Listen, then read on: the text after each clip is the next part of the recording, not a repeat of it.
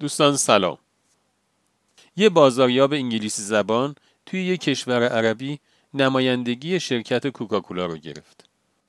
اون اومد یه تبلیغاتی طراحی کرد که فکر می‌کرد با اون تبلیغات می‌تونه بهتره کنه و حسابی بفروشه. بنری که طراحی کرده بود اینجوری بود. سه تا قسمت داشت. توی قسمت اول یه مردی بود که خسته و کوفته و بیحال توی کویر افتاده بود.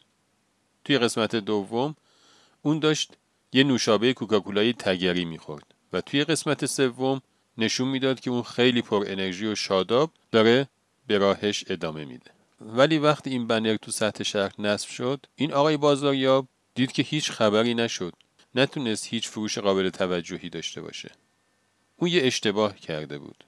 به خاطر اینکه به زبان اون قوم توجه نکرده بود ترتیب این ستا رو جابجا گذاشته بود. مثل شهرهای انگلیسی زبان.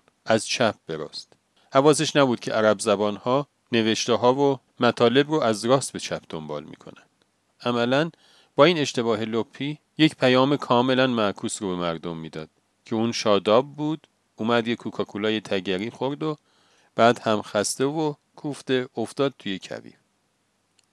حتما تا حالا شده با کسی که زبون شما رو بلد نیست و شما هم زبون اونو بلد نیستید مجبور باشید به ارتباط. خیلی کار سختیه. به راحتی نمیشه ارتباط برقرار کرد. حالا از اون بدتر یه وقتیه که طرفین فکر می‌کنن که زبان همدیگر رو بلدن. یکیشون یه حرفی می‌زنه اون یکی یه جور دیگه برداشت می‌کنه. هرچی این میگه من اینو گفتم اون یکی میگه نه تو منظورت اینجوری بود.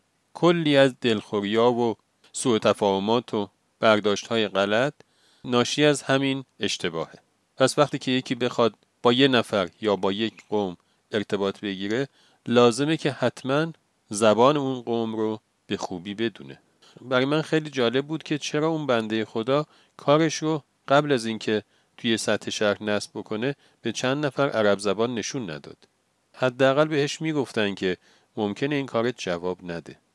قرآن میگه که ما هر رسولی رو خواستیم برای یک قومی بفرستیم کسی رو فرستادیم که به زبان همون قوم سخن می‌گفت. تا بتونه موضوعات و آیات رو به خوبی برای اونها تبیین بکنه. خدا نگهدار.